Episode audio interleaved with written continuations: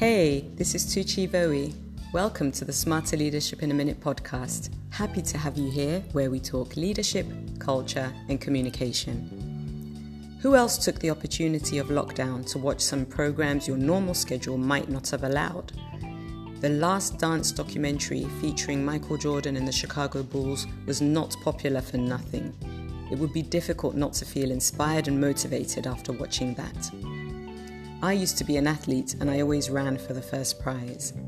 Even on team games like football, I have to confess, it wasn't much fun for me if we didn't win. I've used sports again, but the lessons can apply in any area of life. Four leadership lessons we can take from Michael Jordan's success as a basketball player are number one, you need to be motivated by something. He wanted to be the best, full stop, and he drove himself hard to achieve that goal. Number two, you need to be competitive, not in a bad way where you undermine others, but in a way which makes you want to outperform even yourself. Number three, you can push your team only as hard as you push yourself.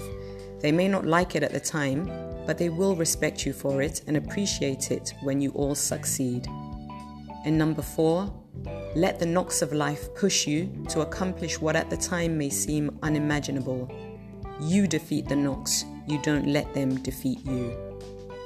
Work as if you will achieve the ultimate prize if you perform well, and you will certainly gain something valuable as a result.